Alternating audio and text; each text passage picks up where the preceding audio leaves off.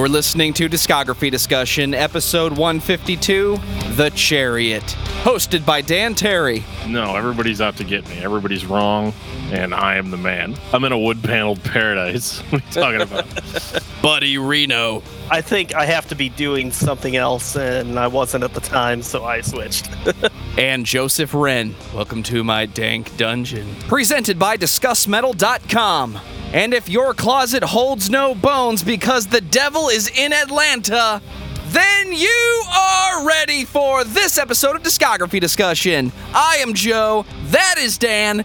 That is Buddy. The Doomhammer in house, ladies and gentlemen, because the chariot cannot be ignored. This is not my first rodeo. Rodeo. Where are you from? yeah, I've never heard anybody say rodeo except for on the chariot. rodeo. And I'm kind of like rodeo drive, or are we like what are we doing here? I'm I'm having a little bit of trouble understanding.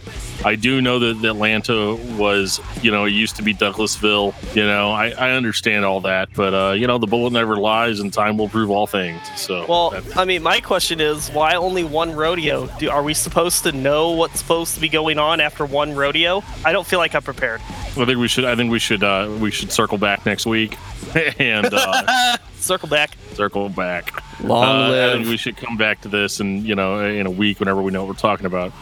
Welcome to the show this week, guys. We're talking about the chariot. You've demanded it. We've decided that this year we're going to actually start listening to what you guys want us to do. uh, we've we've done it we've done it in the past, but uh, we you know we decided that this week uh, we're going to give you guys the chariot, which was so quick after every time I die, so quick after showbread. Uh, 2020, guys, it's going to be a year of no filler bands. We're we're, we're avoiding the bands that are just kind of eh, and we're going with the bands that we that we like, the bands that you guys want to hear us talk about. So I, I'm really excited for some of the stuff we have coming up this year, and I'm excited to talk about the chariot. We're bringing the beef in 2020. It's a new decade. What if you're vegan? We're bringing the beef substitute tofu. We're bringing. Ew, we're bringing the tofu. we're, we're, you know, it's funny. I actually had, got a T-shirt uh, last year that was uh, the Beets Killer Tofu Tour. That's I amazing. Actually have, I actually have that T-shirt. Yeah. Is that an offshoot of Green Jello? No, that's an offshoot of Doug, the animated series. Oh fuck! I haven't it's seen that show time forever. for Danamaniacs. Douche. No. Well, it's definitely time for the chariot, and it's been a long time coming. I know we talked about the chariot a lot back in the Norma Jean episode, episode 100, but uh, we never really went down that path because who has the time? I had to spend two hours talking about Bless the Martyr, Kiss the Child, so uh, we ran out of time to really talk a lot about the chariot. So we have given them their own episode. So uh, let's uh, let's get into it. Well, before we stretch this one sentence into an entire book report, I want to take this time to say thank you to everyone for listening to the podcast. Thank you for listening and for subscribing. If you are not a subscriber, then you can find everything discography discussion at discussmetal.com. We are on Spotify, Apple and Google Podcasts, TuneIn Radio, Stitcher. So if you have an Amazon Echo or a Google Home, you have no excuse. Ask it to play the latest episode of the Discography Discussion podcast, and it will. We're also on Facebook and on Twitter at Discuss Metal. Be sure to like, favorite, and subscribe. It really helps us out. It lets us know you're listening. And now Dan's going to tell us all about five star reviews. Well, we do love five star reviews here on Discography Discussion. We love subscribers. We love episode sharers. You guys are the guys that share the episodes when you see them on your social network, be that Instagram, be that Facebook, be that Twitter. Did I run out yet? Uh, yeah, Facebook, Twitter, Instagram. Is there more social media? Not any that anyone cares about that won't go out of business within two months of posting. So, uh, you know, we got that going for us. Uh, Joe, you actually forgot one, my friend. Uh, as of recently, we are now part of iHeartRadio. It's about damn time. I know we've been trying to get on there forever. They're like, I don't know about you guys. There's just something weird about you. We're not sure if we want your content on our website. This just in Pandora Podcasts now lists discography discussion. Oh, it's on Pandora Podcast. It's everywhere. Okay, so we can actually really say anywhere you listen to podcasts, you can hear our lovely voices, and uh, we are working on ways for you to see our lovely faces. So uh, you guys can look out for that in the future if you're into that sort of thing. I mean, is that really a benefit, though? It's a benefit for me, man. I mean, you got to think of how many years before I started this podcast that I would just stand there and talk to myself in the mirror. Like every single night, I'm just like, who's the man? who's the man? Who's the man? And then you know the really cool dude that's standing behind me is like, eh, it's me. Hey, and I'm y'all. like, well, one of these days, people are just going to hear my voice. Who let and, Jeff in the uh, room? They're going to love it. but you know what I love? The chariot. Because who doesn't love the chariot? So, Dan, tell me about the chariot. Well, the chariot is a hardcore. Is it hardcore? Like a spazcore? Is that a word? Spazcore? I think it used to be a word. I don't know if it's used anymore, but they are a chaotic hardcore band uh, from, I'm going to assume Douglasville, Atlanta. No, wait, that was stupid. Douglasville, Georgia. and uh, yeah, or maybe they're from Atlanta. I don't know. I didn't pull it up and look at it because you know I'm, we're not the kind of podcast that's just going to read off of Wikipedia pages. So they're from Georgia. They are Kentucky Fried Hardcore, And they've Georgia. been banned from almost every venue you've ever been to. The Chariot is probably one of the craziest live bands I've ever seen because their singer Josh, who used to sing for Norma Jean famously and now sings for 68, he has this tendency to just like throw himself on the floor, kind of jiggle around all over the floor like a snake while he's playing, hiding behind various instruments, climbing on anything that is available to climb, anything or anyone. And uh, he has been known to hang from rafters and uh, and and do all kinds of crazy things while gutturally making sounds, gurgling, screaming. Yelling, talking sounds with his voice that is sometimes and sometimes not anywhere near a microphone. That's the truth. I mean, I remember when uh, the first album came out. I believe we saw him at I was it the Foo Bar maybe? I can't remember anymore. It's so long ago. And yeah, they're Yeah, it was Fubar, yeah. yeah, all over the floor, all over the rafters. They got in trouble because he was jumping up onto. Uh, they had like two big stacks of amps, and he almost knocked over one of the top ones, if I remember correctly. Uh, it was definitely moving. Is that his fault or is that the person that set the amps up fault? Probably a little bit of both. I'm pretty sure it's my fault because I got up there first. At one point, at one point, he would like everything got real quiet, and he was like that. All the lights are out, and he was swinging a lantern on a chain uh, around a circle. Uh, I might have imagined that, or I might have dreamed that, but I, I definitely I remember it as a real memory. and that actually wasn't the first time I saw the chariot. The first time I saw the chariot was at Cornerstone. I remember me and uh, me and Mike, uh, who you guys know from Movie Mosh. Uh, Mike and I went and saw the chariot at one of their very first Cornerstone appearances, and uh, I remember too because we were uh, we were standing there, and Scott Mellinger from Zao walked up behind us, and he was like, "Are you guys ready?" And I was like, "I, I, I mean, I guess I'm ready." And uh, it was incredible. And actually, um, I'm on the Chariots DVD. yeah, you're like They- right front and center, both arms Yeah. in the air, Yeah. slow motion. Yeah, so you you know you guys can look out for that. And uh, yeah, I'm actually uh, famous now because of that.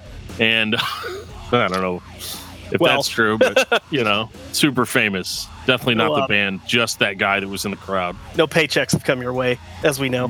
Oh man, I get all kinds of paychecks. You got to put that on the Discuss Metal credit card.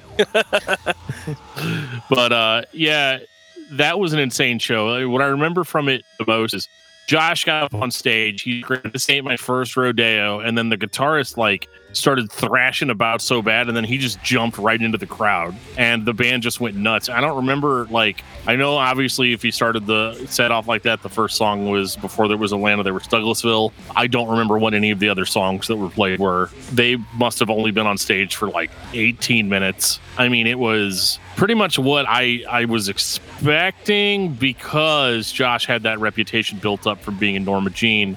We'd heard a few songs by the Chariot at that point on like mp3.com because we're old farts. And uh, they had like a three song demo. And I remember just being all this hype that like Josh left Norma Jean and Norma Jean wasn't going to be good anymore. And this band of the Chariot was going to like carry on, you know, that legacy, which is so funny to think about it. Like the stuff that we used to talk about is scene kids at that time, you know, oh, they're going to carry on the legacy. They're going to carry on the legacy. But like they, Norma Jean had one album out, and the Chariot had like a 28 minute thing uh, that Yeah. they were working on, which I guess will uh, lead us into the first album. You want to read that album title for me? Yeah, here we go. Everything is alive, everything is breathing, nothing is dead, nothing is bleeding. 2004. and that by far is not the shortest uh, titled thing on the album. Give it a couple Yeah. years, it could be the entire track listing. It could be. I mean, this is the weird thing about the chariot, amongst many things. It's all subversion. So, Josh is the kind of guy that he's going to be anti everything. So, on this album, he's anti good production in the sense of we're gonna we're gonna plug everything in. We're gonna level it as good as we can and we're just gonna play all the songs. There's a note inside of the inside of the booklet that says hey just wanted to apologize if there's any mistakes or anything weird. We did as good as we could. All the music that you're hearing is played by human beings uh, in real time and um, it definitely sounds like it Yeah, they recorded it totally live, just you know, mics into the amps, and you know, they didn't master it or anything. Um, you know, which gives it that you know sound that it has. But unfortunately, I mean, for me, you know, listening to it with modern ears, I feel like I have to turn it up a lot more just to get any kind of punch out of it. Um, you know, which I mean, that's that's the way that goes sometimes. It's the presented sequel to Bless the Martyr, Kiss the Child. The concept of the band is rehearsed as best as they can be, then we just mic everybody up and play the record. Yeah. You know, the fact that it was recorded live, though, uh, does present some uh, really interesting uh, effects that the album has that other albums don't, like just straight up feedback as part of the songs and notes was totally, you know, different than things I've heard before. And that I thought was just amazing to my 2004 ears. You know, I ate that up so much. Well, yeah, when this record came out, I thought it was incredible. Like, I thought it was the greatest thing that anybody had ever recorded in the history of man. I was like, this is the real stuff. You know, nobody, nobody is as raw as the chariot. Nobody's as crazy as the chariot. And, you know, Josh sounds completely inhuman. He sounds, uh, this album, he sounds the most like he did on Bless the Martyr, Kiss the Child. And I don't know if it was because he had, like, maybe a little bit of distortion on his voice, like he was like singing through an effects pedal or something like that. There's definitely a little bit of added distortion on Bless the Martyr, and it sounds similar to that on this record, but I can't verify it. It could have just been the way he sounded. Maybe he was cupping the mic or, or something like that. Um, Yeah. But the, the thing that drives me nuts about listening to this now, and I feel like such a wimp for even saying it, but that ear shredding feedback that you hear constantly throughout this record it takes me to a place mentally that makes me uncomfortable because like you know i've played in a lot of bands that you know practiced in garages and in the early days i would sing through a guitar amp it was like the best we could do we'd That was all we had. We'd play, yeah, we'd, plug, we'd plug a microphone. We'd plug a microphone into the amp, and every single time I would stand like directly in front of the amp or too close to it with the microphone, it would feed back and it would make that sound. So every single time I hear it on the album, I hear Joe being like, "Dan, you're standing too close to the amp. You need to get away from it." It's like your own personal hell. it is, dude. It really is, and it's it, and it's sad because the material on here is really cool. Like the riffs are good.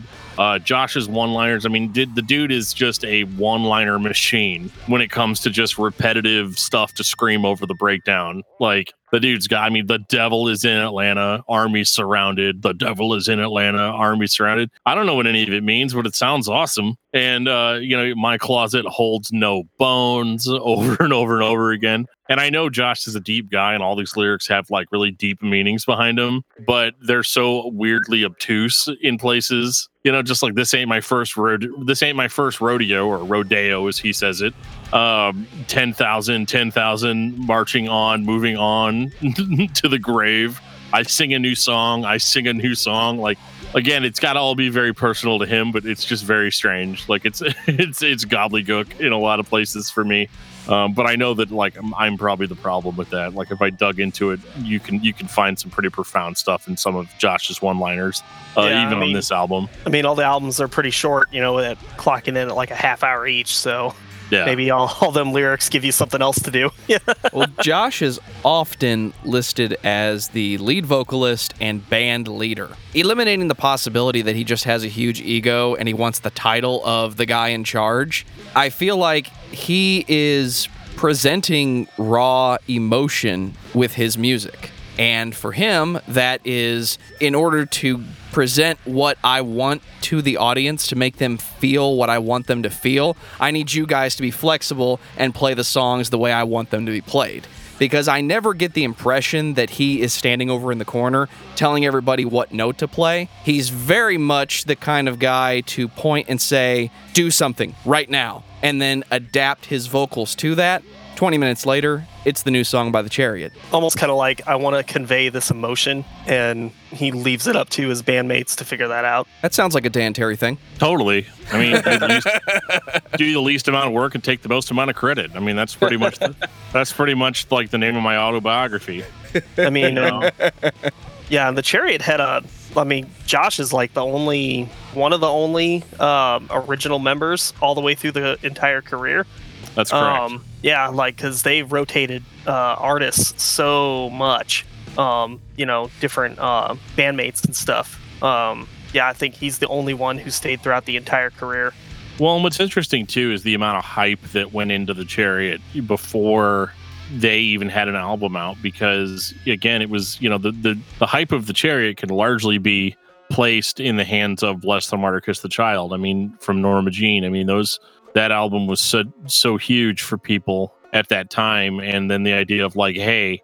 The guy left, but he's in this other band that's kind of doing the same thing. You know, there were dudes from Norma Jean, even whenever Josh would show them tracks from the chariot, be like, oh, it just sounds like new stuff from us, you know? And um, but if you if you really peel back the layers, you will find that uh, especially on this album, Norma Jean had much had much more musical complexity to its composition. Like the first time you hear "Bless the Martyr, Kiss the Child," you're like, "This is just random noise." But like when I listen to it now, I hear all of the different types of uh, all the riff changes, all the composition, how it's all every song on that album is kind of a work of art. Whereas this album is kind of like it gives you that same feeling, but it's more like achieved using just cheap tricks than it is like really hard work position, you know? Which actually the chariot as we go on in their discography is going to turn that into a strength. Yeah. Is that is that kind of on the fly songwriting Yeah, you know? And i think um, they do some really cool stuff on this album. For instance and then came then. That's what I was going to bring up. yeah.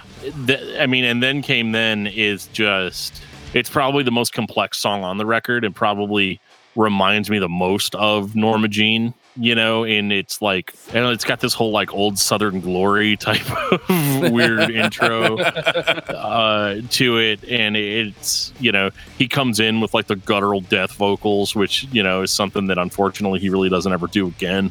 Um, but it sounds cool, and um, it starts off just like any other Chariot song. Like once you get past the intro, um, and then before you know it, everything just kind of like it starts slowing down. The guitars start feeding back. Everything just kind of rings out until it disappears and the effect is the effect is like for lack of a better word like pretty breathtaking like it feels epic like it feels like um like in season one of the walking dead when rick grimes is in the literally in the middle of atlanta and like there's like all these zombies like surrounding him and he's like inside of a tank surrounded by zombies like that like this evoked that before that was even a thing you know? And um now now I can't separate that visual image from the the audio that I'm hearing, and um, it goes it, it has this melodic ending to it where they bring the intro music back over the band playing like it's it's the most melodic moment on the album, but it's so epic and so rich Yeah, that it's like I'd listen to this album just to hear that song.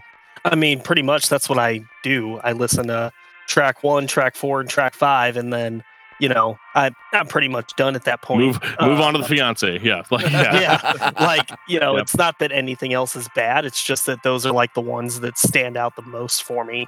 Yeah. Um, you know, because like it's all about when and then came then comes on, and that that track is just absolutely amazing. And thankfully, like that becomes a trend in the rest of their albums. They always have that one epic track. song, an epic track that is like that song, and I'm always you know so happy to hear it when it comes on. yeah, totally. And it's uh, it's interesting to hear that type of melody come out of this band, and it it does kind of Like if you if you listen to this album without this track on it, you're not gonna go back in and look for a deeper meaning behind any of the music.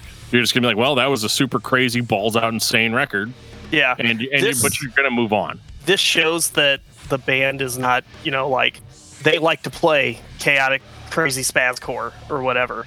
But and then came then shows, you know, sure, yeah, the rest of our stuff is all feedback laden and all this stuff, but we know how to write a song when we want to, you know, write a quote unquote song, you know, and um, so I think it's like their song to point at and be like, we know what we're doing, we just choose to do this. Yeah, and uh, I think the other one, the only other one that I really kind of get a similar vibe to is uh, the bullet never lies and time will prove all things an allegory of unfaithful jerusalem. Um, that song kind of has a little bit more of an epic feel right from the beginning but uh, it, it quickly turns just into a chariot song uh, after that.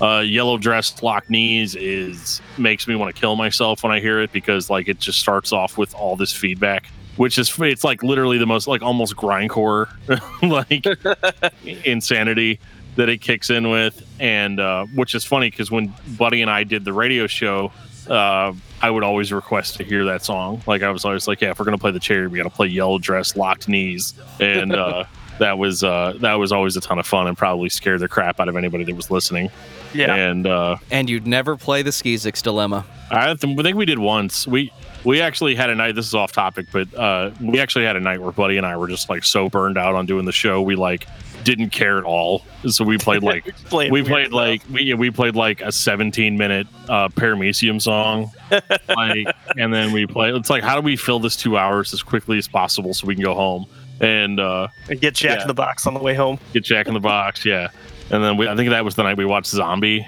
Uh, yeah. Yeah. but uh, yeah, I think we I think the Skizix Dilemma was in there. But uh, anyway, but yeah, we would play this song and uh, we played that super long Norma Jean song off of Bless the Martyr.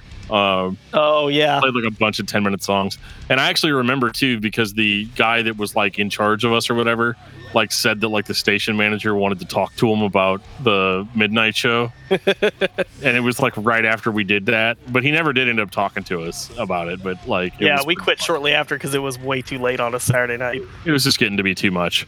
But uh, back on the chariot, this was, um, I mean, this was gospel to people that loved Norma Jean at that time and wanted to hear more of Josh. I mean, you definitely get that.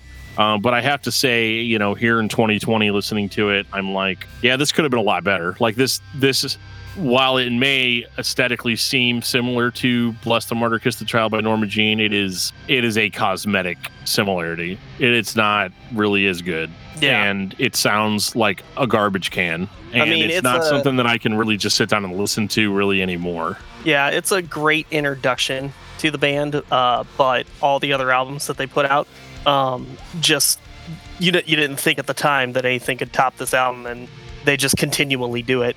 You know, so thankfully it just gets better from here. There's only one complaint really that I have about this album, and that has nothing to do with the band itself, but modern technology. Because I can never see, uh, without going on the internet, the full title of track two. Someday in the uh, yeah, I'm gonna read it. Why don't you read that off for us, buddy? Someday, in the event that mankind actually figures out what it is that this world revolves around, thousands of people are going to be shocked and perplexed to find out it was not them. Sometimes this includes me. That track is almost that title is almost as long as the track itself. Say, wouldn't it take you as long to read that as to hear the song?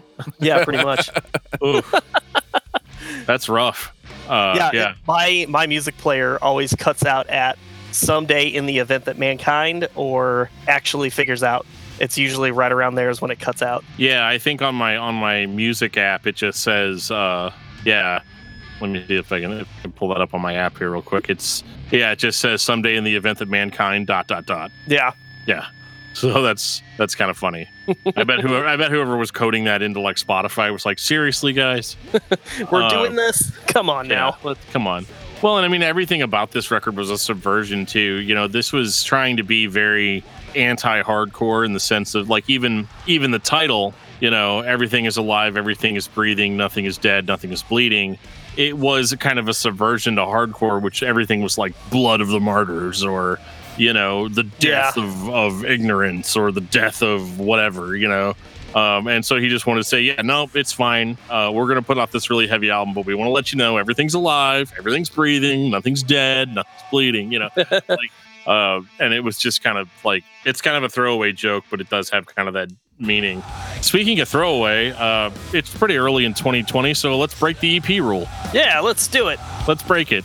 Uh, because some of the things that I that I complained about on um, what I complained about with the first album was that you know it just sounds bad. Like there's just too much feedback. The songs don't really they seem kind of like they were written on the fly or whatever. Well, in 2005 they put out an EP called Unsung, which had two songs. Uh, the one was called Yanni Depp, and the next one was called uh, the other new one was called Kenny Gibbler play the piano like a disease. But the other four songs on the EP are just reworks and re recordings of songs that were on the first album, except this record is like way cleaned up in the production department. Like it Yeah. sounds like a professional recording. Yeah, it's way better, which is amazing sounding. And like, it was super catchy, lots of great stuff going on in here. Uh, it was one of those things that just kind of, you know, you wanted a little bit more and they gave you a little bit more. And definitely it was only a little bit. Yeah, for sure. But it was kind of like, in my opinion, the best versions of these songs. Like when I want to hear before there was Atlanta, there was Douglasville, I'm going to listen to the Phil Cosby version. I'm going to listen to Sergeant Savage. You know, I'm going to listen to Donnie Cash and Vin Affleck. You know, they're like, the, they are, you know, these songs redeemed in a way. Yeah, and uh, the first song, though, Yanni Depp, such a cool song. Um, it's hard to talk about this EP without talking about the misheard lyrics videos. Oh man, Uh, I, I watched that at least like three times a year Yeah. because It's it's, the greatest thing ever. it's still the funniest thing. So like there's a song where he's like, You're drowning in ankle deep water, you're drowning. And of course he's they're like you're drowning. You're trouting. Oh, I see what you're saying. Never mind. Yeah. Go The, cut the misheard yeah, the misheard the misheard lyric is uh is trouting. So just, you're trouting in ankle deep water. You're trouting. You know, there's the part uh, in, in another song where he's all like, he's like, I sing, and yeah, it's before Atlanta, there was Douglasville, where he says, uh, you know, I sing a new song, I sing a new, so- I have a song, I sing a new song, and uh, the misheard lyric is, I have a son, I shake my son. there was the uh he's like this world is full of bl- of white teeth and black lungs and the misheard lyric is this world is full of white trash and black love like the funniest thing.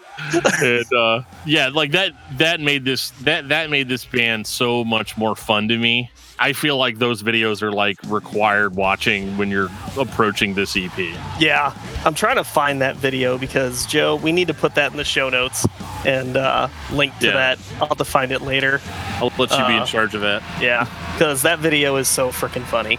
2007, The Fiance. can i mention something really interesting about this record What It happens if I starts say no? Uh, I don't care. I'm going to keep going anyway.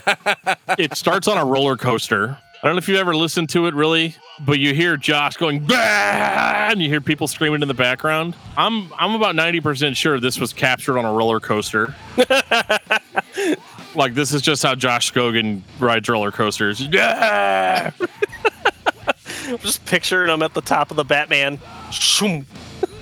he hits you on back to back the first track he hits you with some of the best one liners you've ever heard and it's like all the lyrics. It's only a minute 33 but i just love it so much. Uh, he's like this is the last chance you get open wide. We both know we're both gonna die. There's a difference between you and i. You want peace but refuse to fight.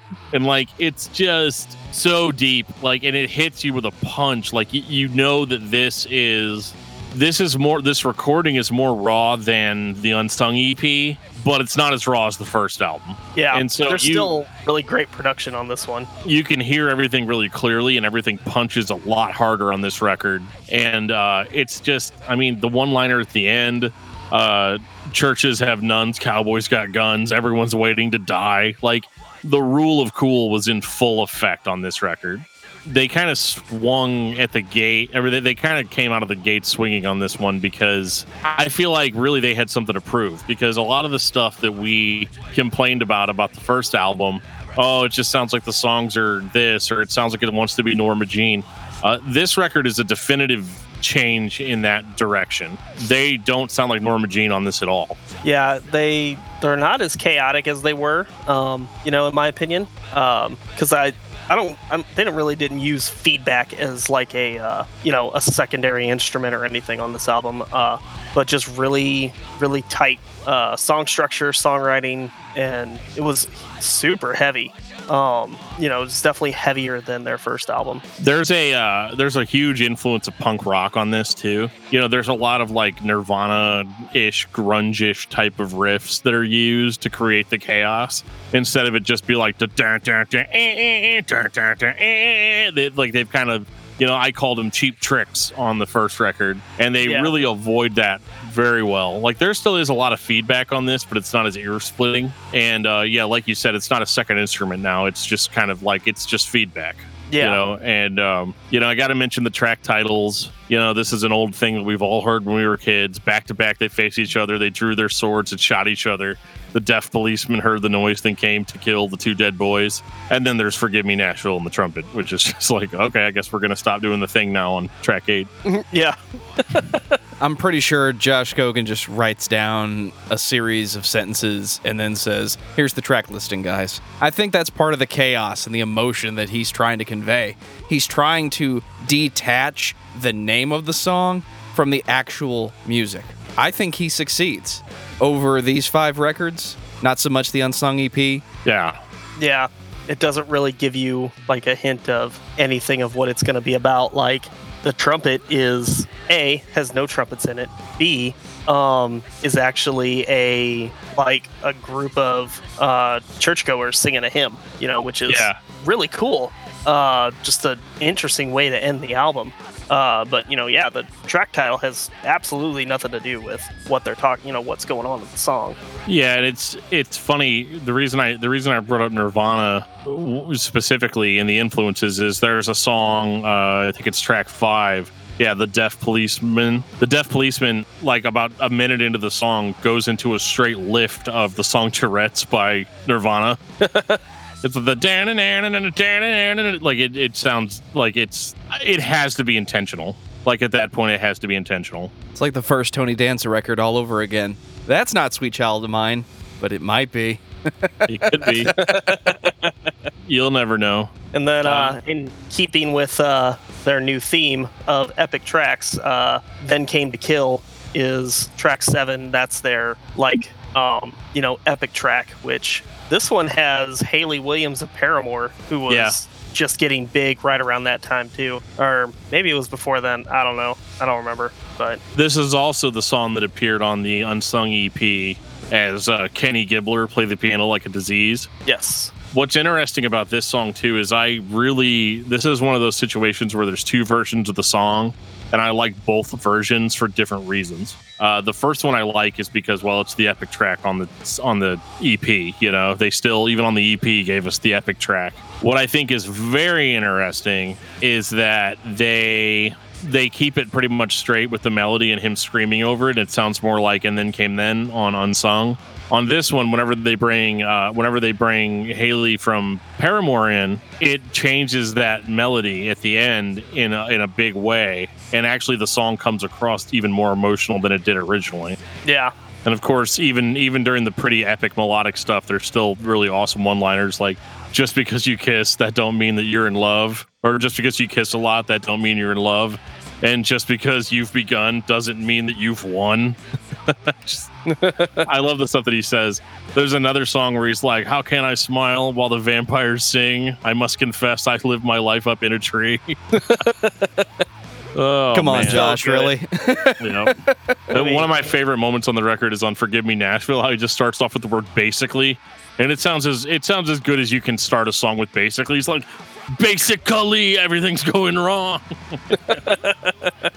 I don't know why, but it's awesome. Uh, Josh's vocals are notably different on this record as well. So he's still screaming hard, but he doesn't sound like he did on "Everything's Alive, Everything's Breathing." He he's like they've lost that Norma Jean sound in every in every sense of the word Where now, whenever you hear Josh Scogin's vocals, you're not comparing it to Norma Jean or even the first Chariot album. You're hearing more of his actual speaking voice in the way that he screams. I, I and I, I feel like, like as a vocalist myself, that you have your harsh voice that you figure out how to do when you're younger, but it's not until years later that you really kind of start coming into what you actually sound like Yeah. and you have your, your own particular phrasing and the way you do things. And this record was the first one where it's like Josh Scogin, the record, like he he actually has his own unique voice and his own unique way of approaching everything, and that's going to carry them through to the end of their career as the Chariot, anyway. And uh, I just thought that, that that's an interesting turning point. This record is a turning point in what we expect out of the Chariot, because before this, we like just expected it to sound like Norma Jean. Yeah, this is definitely like when he gets his own sound separate from Norma Jean. He's kind of come up with his own way of doing it, and um, it's very, it's very fun to listen to because no, you know, he, his vocals don't sound like anybody else's. They're very unique, uh, in my opinion. Um, so because when you hear the Chariot, you know you're hearing the Chariot. Absolutely. 2009 Wars and Rumors of Wars. Yeah, I think I heard a guy that knows a guy that knows a guy that said that uh that that said that you know there might be a war somewhere. I don't Is know. there a rumor of a war or an actual war? I, I don't know. Possibly Uh, both, I think. I don't know. He might have made that up. What? No. That's ridiculous. Oh man. So now there's something here that I have to know. What's up with the mouth fart that happens on track two at about a minute four? Well, buddy, they were making the record and they said to themselves, you know, Buddy's going to be listening to this eventually. We Yeah, need to put something like- in just for him. He just like starts to say something and just goes all Daffy Duck on it, and like. He's got a glass I jar don't know, man. response. I mean, it's one of those things where you're just kind of listening, and then all of a sudden you just it just takes you right out of it. You go, "Yep, I I heard that." It is kind of weird. Hang on, sorry. Um okay, never mind. Sorry, there was like a word puzzle with this band. Like it says that the song titles contain a hidden message. If you take the first and last letter of each song title and lay them out, it spells the end is nigh and so am I. Yeah. That's, that's kind of why I paused there for a second because I was like typing them all out. Oh, was trying like- to find it. Yeah, I was like, there's a message here somewhere. I probably should have done this before we did the episode, but it just kind of snuck up on me.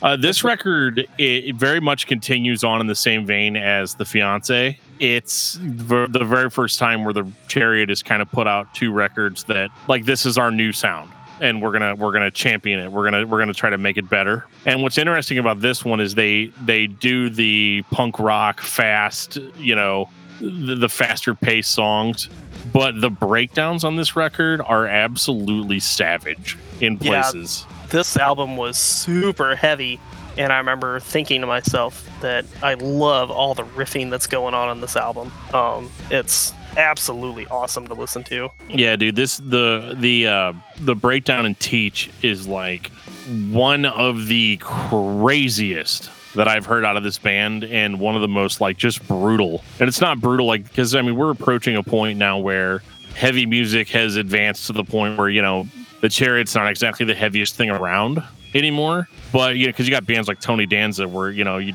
as far as brutality goes and craziness, you you could almost make the argument that it wipes the floor with stuff like this. But they more than make up for it with the level of energy. This is just straight balls to the wall stuff, 100%. and they don't actually slow it down until like we're more than halfway through the album. Yeah, and I think like you know they keep their sound, you know, particularly on this not quite as fast, you know, uh, you know, kind of thing. Like you know, like we talk about how the song structures aren't quite as crazy as they could be, like Tony Danza is. But I think that's because that's also in service of the live show.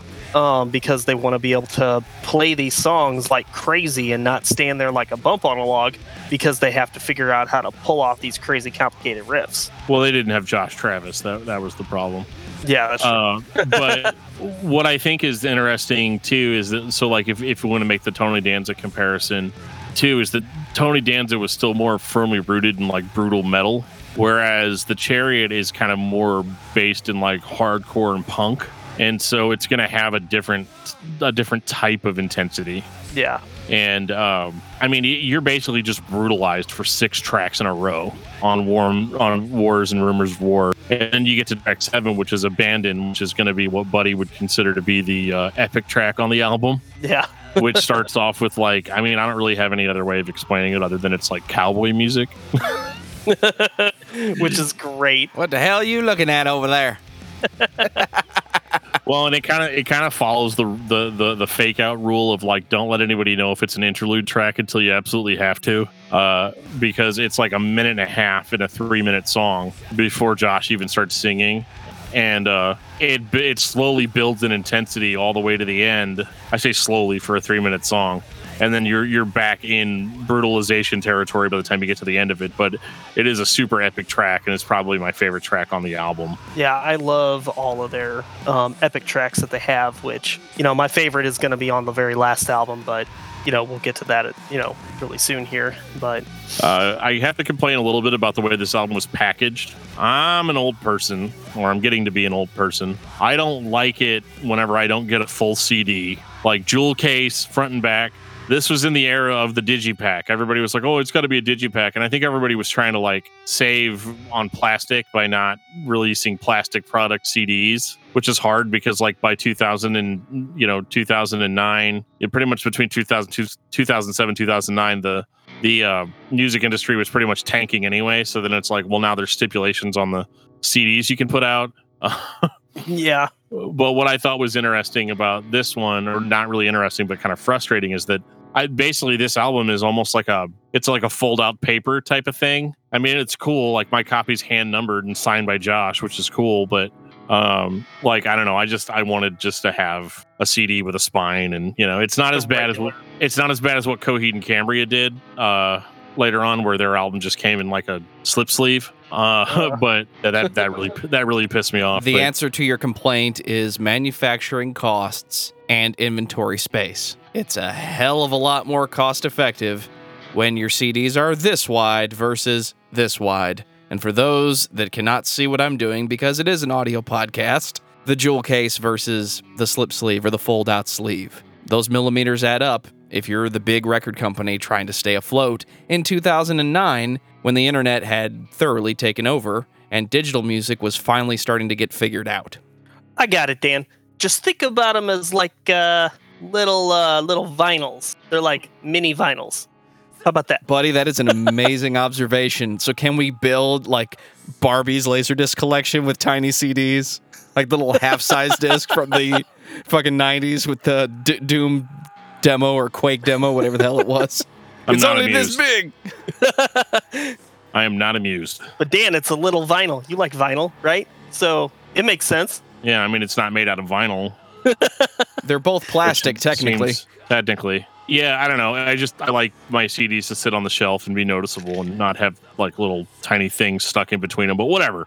Uh, it's a it's a banger of an album, and you know, really they they they continued their legacy really well with that one. I do think that this record is kind of middle of the road with them in that like they did exactly what I expected and nothing more. Yeah. But that's that's fine. Like it's, Yeah, it's uh, fine. because I'm racking my brain, like thinking about this one, and like it's like a, you know, you enjoy it, but there's nothing really to like stand out and talk about with it because it's not the new thing and it's not a new version of the sound. It's more of the Chariot, which is fantastic, but you know, it's it's a sure thing. Are we ready for Long Live? Oh yeah, dude, this record is killer. I love this 2010. record. Does anybody else feel like the Chariot just goes into the studio, sets a time limit, and pulls out a record? Uh, the, ti- the time limit is you know 30 minutes. Exactly. Yeah, Just to prove that we're serious, you have 30 28 minutes. This is one of the most fun discographies to go through, not just because the music's cool, but uh, also because uh, you know it's not like a you can knock out their whole discography in like two and a half, three hours. yeah. I mean, over the course of a week, I listened to each album at least like three or four times. It's not American standards ridiculous, but it is ridiculously short.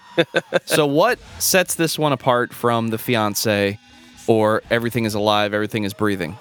That's hard to put a finger on because it doesn't sound like those records, like in the sense that they're different songs, obviously, but like I don't know. This this is hard to put a finger on because it definitely sounds different. I just think that the songwriting is a little bit better than what we had on Wars and Rumors of Wars. I don't know if it's better than the Fiance, but uh, they're doing like different stuff. They're, Like they're finding ways to be chaotic that we're not really expecting. And they actually go in the epic direction two times on this CD instead of just once. And um, well, no, almost three times actually. That this is actually probably their most melodic record, in my opinion. Which may be why it uh, did so well. Because I mean, you know, this one was a big hit with everybody I knew, and I thought the internet loved it. You know, back when it came out. This is my favorite Chariot album. Like out of everything that they've done, um, you know, and it starts off as brutal as possible. Like it's all feedback starting it off, and I again I'm feeling like I'm standing in front too close to the amplifier while I'm singing, you know. And uh, I mean, it, the song Evan Perks, it's just like a minute and a half beat down. Um, and the the dissonance that they use is almost liquid. Like I can't even like it's. I'm sorry. Every now and again, I'll describe something like in a weird way, but like it, the, the dissonance that they use is like very, very thick, very liquid almost, and like carries the song in an odd way. The way it rings out. It sounds like they're making it up as they go, but they've It been definitely does sound directed in way, a yeah. certain way. So I think the title of band leader is very accurate in this case because Josh is just pointing in the direction he wants them to go and the band is delivering. That's also why many of the riffs are arguably incomprehensible. They're just noises. So you're kind of like likening them to like a good jazz band, you know, where they don't necessarily have a song, they just start figuring some stuff out and they play off each other. Absolutely. And that's important. When you're a band, you got to be able to play off each other. Unless you're in Dream Theater, then you got to be able to play what we write on the page. well, I would say I would say the first three, the first three songs on this record definitely beat you down pretty hard. Like they're just like let's throw it all. I mean, it's only like seven minutes of audio, but uh, or maybe even like six or five. I don't know. It's like not very much, uh, but it's all beat down. What track then is the- the one that has the part where that cuts into like that old timey like Well, we'll get there. We'll get there. yeah there. So track four, the city, is where they first start going epic, where it starts off pretty much like a beatdown, like you'd expect from what you'd had, and then they start doing a build about two minutes into the track. And it seems like it's building in crazy intensity. And then suddenly it goes like positive, like melodic on you. And Josh is just singing as the riffs sing out. And he, of course, has awesome one liners like, I saved my money, but he can't save me. Uh, and, and, all this stuff. Well, one if by land, two if by sea, yada yada yada yada. And then it actually ends up, and he screams out, "This is a revelation!" And it it ends in like a gang vocal, which is Yeah. just like totally was totally unexpected. I'd never heard anything like that on a Chariot record. This was kind of the first time where instead of them sounding like a band playing in a garage somewhere, they actually sounded like they were playing an event, like a live show. Like it has that, it has that epic feel to it. like everybody is rushing the stage and Yeah. Yeah. Well, yeah, because he's like, you know, this is only a revolt, and then you have backup screams that are going at the same time, you know, and uh, it sounds amazing. You know, it sounds really Yeah. cool. It sounds like it sounds like people are rushing the stage and grabbing the mic while Josh is singing, and it it adds a lot, man. I don't really think this is the only one. I definitely don't think it's the first time. The fiance and everything is alive, everything is breathing were very intentionally made to sound like a live band. This one may have the dynamics, or it may have just been engineered better to describe and present what the band sounds like and give you that feeling. But they all have a running theme of it's a live band. This is what it sounds like when a live band gets on stage or gets in the studio and makes a record. Well, to speak to what you're talking about, buddy, uh, which is uh, track seven, David De La Haas, Ah, David De La DeLoz. favorite chariot song of all time because it starts off really intense and they actually get to a point where they're playing so fast and there's so much chaos going on so much dissonance dude Yeah. they go like straight up horde sounding insanity building into that you're in the middle of a chariot song and you're going and you're going and you're going and you're going and then suddenly out of nowhere you hear you hear a voice you know, kind of clear their throat. And Dan Smith from Listener just comes in and starts doing his thing. I don't know if you guys have ever heard Listener or not. Um, if you like this guy's vocals, he has whole albums out like this.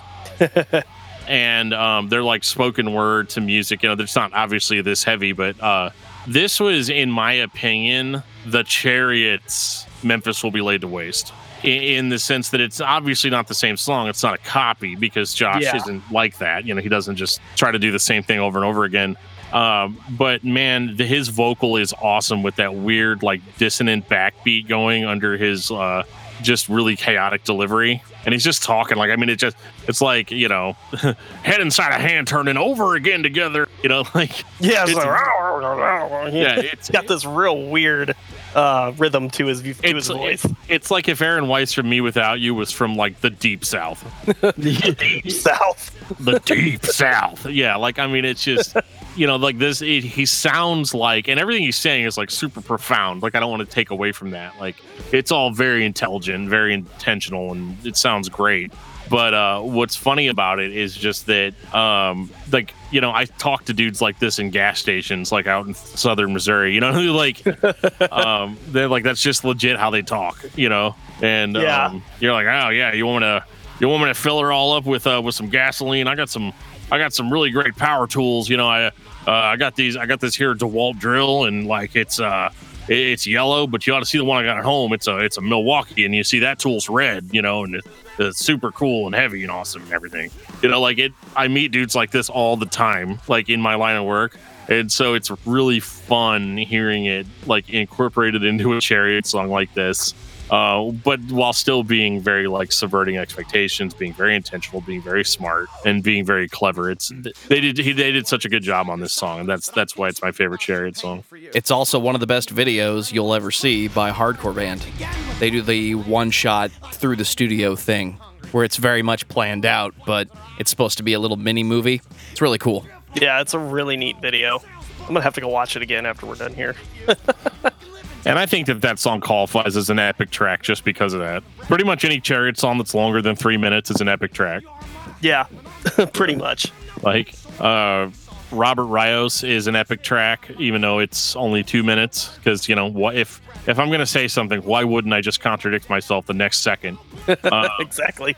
but uh, you also may be wondering why this album has so many just people's names as the song titles. You have Evan Perks, you have Calvin McKenzie, you have Andy Andy Sundwall. Sundwall, uh, David De La Hoz, and uh, Robert Rios. And that was because these were actually fans of the Chariot that had won a contest. Oh, I didn't know that. Mm-hmm. Yeah, they, there's no deeper meaning behind the behind the names. It's just that they won a contest to have their name as a song on a Chariot album. Furthering my suspicion that the names of the songs are not important. Not at And all. to prove Yeah. that, we're going to eliminate your emotional attachment to those song titles. Yeah, and I think it's effective. It's just about what Josh is saying. It's not really about the track titles or anything like that. It's basically just a way to reference it. It's time. 2012. One Wing. God, is it that old? I feel like this record came out like a year ago. I know. And man, is it my favorite Chariot album. Oh, Tell so you're- us you're- why. I love this one. Right, but why do you love it? I know. Sorry. Um, I, I was. I had a. I had some. I had this page open, my notes, and I was trying to read. It. I had through. this open. It's Yeah. definitely not definitely not a popular internet site. None of this is going to be in the show. No. I know. I know. it's a fun it's a fun flub though. Uh huh. Okay, hang on. Well, this one's definitely my favorite album. Uh, cause like, I mean, it's it's definitely like really really weird, but I also love the uh the the sentence that the track title spells. Um, I love just the weirdness that is all throughout the record, especially like the song first, where they do that western thing. Uh, but it works so well with Josh screaming over it, and I feel like it's it's super epic. Uh, I don't know. This was, I think, the first one where there was almost every track had something like to remember about it. One of the most important things about One Wing is that we knew going into it that it was going to be the final Chariot album. They had pretty much said from the beginning, we're going to put this last album out, which is a trend that I'm glad that bands do. You know, uh, Sleeping Giant did it with their last record. They're like, yeah, we're going to put it out, but it's going to be our last one. Uh, even though the last record that they put out before that was called Finished People, which was not the end. It's a little Which, bit of a you know, dissuade, if you ask me. yeah. But One Wing definitely, uh, it's everything that you love about the Chariot in 30 minutes. Like, this is almost like a collection of greatest hits, even though it's not. I mean, it, they are new songs, but a lot of the songs that they have on this record harken back to previous albums. Uh, even track three, Your, which is just like a, a woman singing, uh, Oh, Busy, Busy Bee, uh, walking to and fro. Uh, what if we close our eyes? What if we don't wake up? Uh, which was a, a throwback to um, a track on the Fiance. I think it was um, they faced each other, and um, so he was always like really proud of that lyric. Yeah. um, which you know I don't I don't blame him, but uh, this just feels like like you know I'm talking about how since the Fiance they've really carved out their own song and proven to the world that they're not just the band that the dude that was in Norma Jean was in. Yeah, by this time, you know, that's a distant memory, and most people, you know, I mean, they, you know, they probably know it, remember it, but it's not something that you really care about at this point. Is it Um, really a distant memory? Because I mean, I recall Josh Scogin always showing up at Norma Jean shows.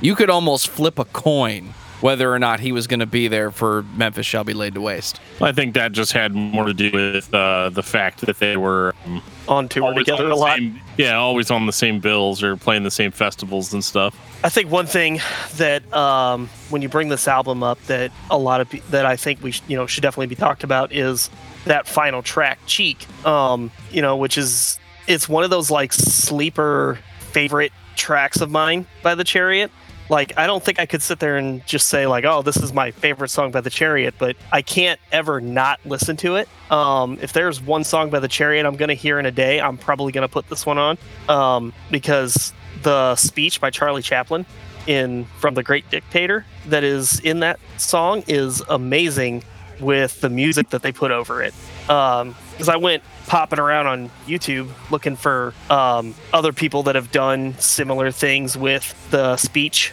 from the yeah, movie the speech gets used quite a lot in popular media. Yeah. yeah, and there's a lot of people that do like stuff from Inception and other like epic tracks and stuff, but nothing comes as close as how epic they do it here because you know those other songs that people lay over it weren't meant to go with the speech. But Josh wrote this song with the speech in mind, and so it carries so heavy and hard and I feel like it just ends the Chariot's career on such an amazing note. Um, almost like you know, like he starts off with everything is alive, everything is you know breathing, like uh, trying to say that don't worry, guys, you know everything is fine. And then it's almost like at the end he's using the speech as like his plea that like um, you know turn away from your hate, don't you know stand up and fight for what's right you know, and stuff. Um, and it's it's just a it's just a great track that uh, resonates really really loudly loudly with me. It's one of the few times you can really say that I know what he's trying to tell me. Most of the time when you're listening to The Chariot, you feel a certain way when you're listening to it, but the lyrics may be incomprehensible as far as what the message actually is, although they may be cool lyrics to listen to and repeat. But this time it's let's tie the whole thing together and realize that we're all human beings and just mellow out for a second. Yes, I know we're the chariot, but now I want everybody to calm down for just a minute.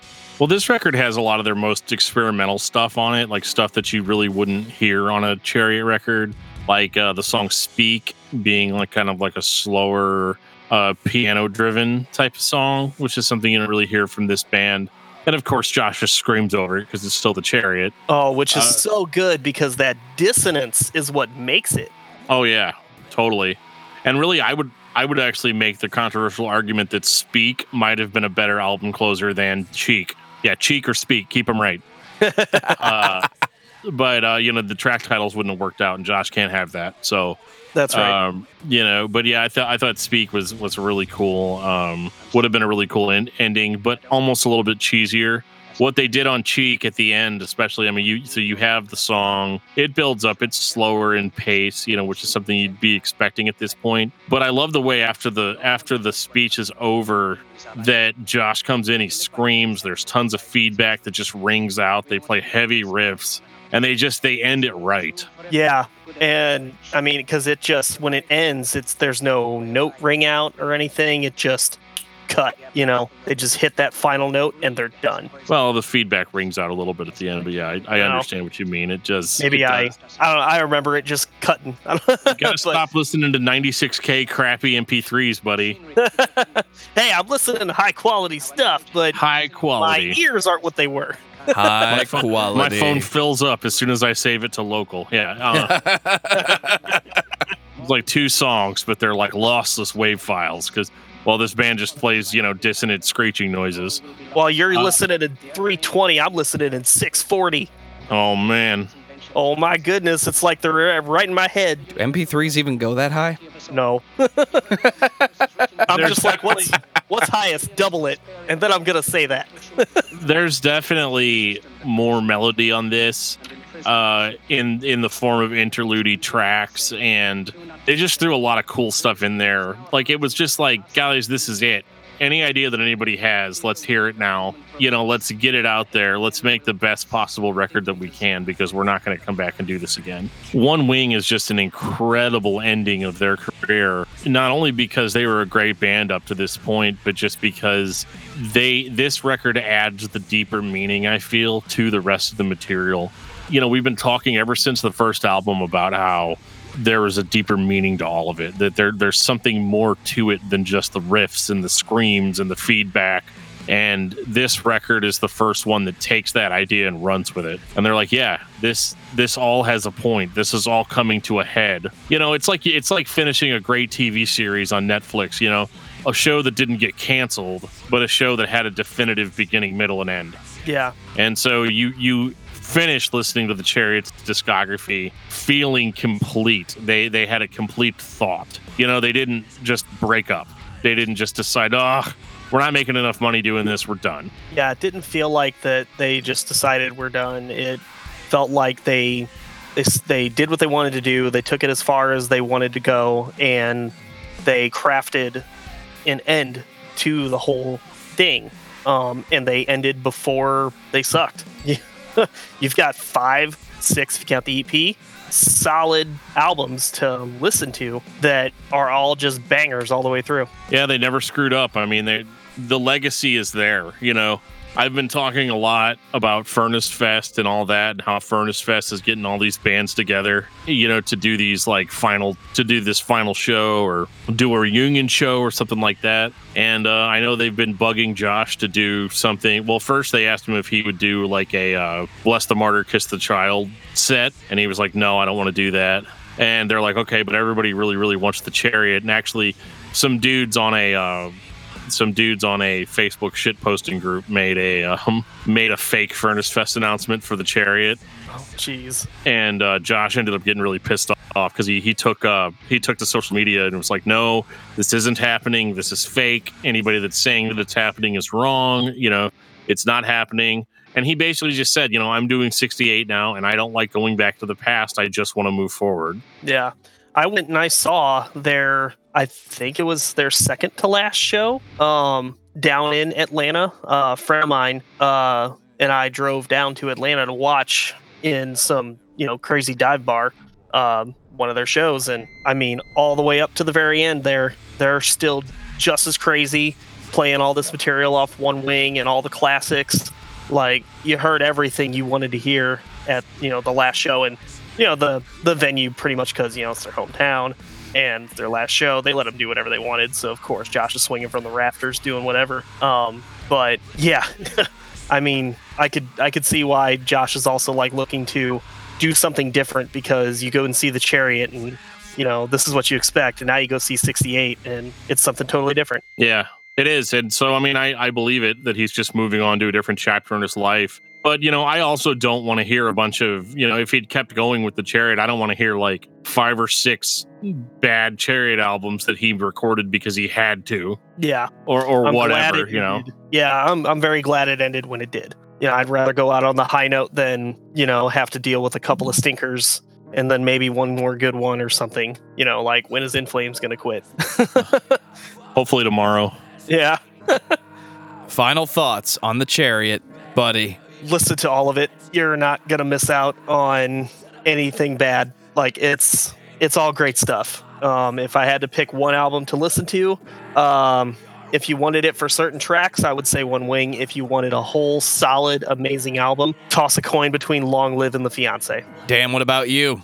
I think if you like chaotic music, I think The Chariot is a must listen band. They kind of wrote the book on how to be chaotic without using a whole bunch of cheap tricks. I mean, they did it once, but we'll let it go. And they are just a band that was essentially a legend for a really long time. And, you know, now that they're gone, they they're kind of reaching like cult status with with some people that are just like, yep, it never got any better than the Chariot. And uh, in a lot of ways, they're right. And uh, I think that uh, if you're not into like really noisy music, I would avoid it. But uh, I think for those of us that grew up on solid state bands, uh, the Chariot was and still is a band that people are going to be talking about for years. I'm going to take that and expand on it. They created their own sound, their own presentation in a genre that was in the process of being defined. Not only did they create the blueprint for what chaotic hardcore is supposed to sound like, but they did something outside of it that no one else has successfully duplicated. There is a specific tone and a specific feel to every The Chariot record. Even Norma Jean changed the way that the record sounded over time. Most bands that are in any way, shape, or form underground change what you're going to get over time. The Chariot gives you pieces of that, but what you end up with and what you start with are in the same room together. So if you like hardcore, you should be listening to The Chariot. Buddy, what's your album of the week? Oh, shoot. Hang on. Okay. So, my album of the week is The Burning Cold by Omnium Gatherum. Really great uh, opening track with uh, Gods Go First. Um, super good stuff. Dan, what about you? Mine this week is Rivers of Nihil. Owls know my name, and I'll get more into that on a Patreon episode that we're doing soon. And when you're not listening to that, it's Circle Back. It's always circle back every morning. For me, it's Vanishing Lessons by Tourniquet. Who doesn't like thrash metal? Is that record thrash metal? Depends on what decade you're talking about. Sometimes it is. Other times she's like, my promise. Meh. Meh, meh, meh. Take us out, DFT. If you've ever been listening to this podcast and you wanted to be more involved in the band picking process, well, it is a good year for that. There are so many different ways you can reach out to us and tell us what bands you want us to talk about on the show. You can reach out to us on Facebook under facebook.com slash discography discussion. You can tweet at us at discuss metal. You can send us a message on Instagram under discography discussion. You can send us an email at danandjoeshow at gmail.com. We have a Discord server that you can join. If you click on the link in the show notes, it will take you to our Discord server where there are people talking all the time about all things discography discussion. And there's a really good community there. We also have a fillable form. If you don't feel like going through all that stuff I just said, Joe has a link that he's going to put in the show notes. You can click on it, it'll take you to a form and literally ask you what bands you want us to talk about. And we'll talk about them eventually. And on that note, this has been episode 152 of Discography Discussion. Thank you for listening. You can like us on Facebook and follow us on Twitter at Discuss Metal. Subscribe to our podcast everywhere you listen to podcasts, including Google Play, Apple Podcasts, and Stitcher. Visit DiscussMetal.com for all things discography discussion, and please send questions and comments to Dan and Joe Show at gmail.com. If you are not a patron, you can become one at patreon.com forward slash discuss metal. We have some sweet perks. You're the best around. Nothing's ever gonna keep you down. You know, every time I do something really awesome at work, I'll play that at like full volume and just stand up and throw my hands in the air. It's pretty funny.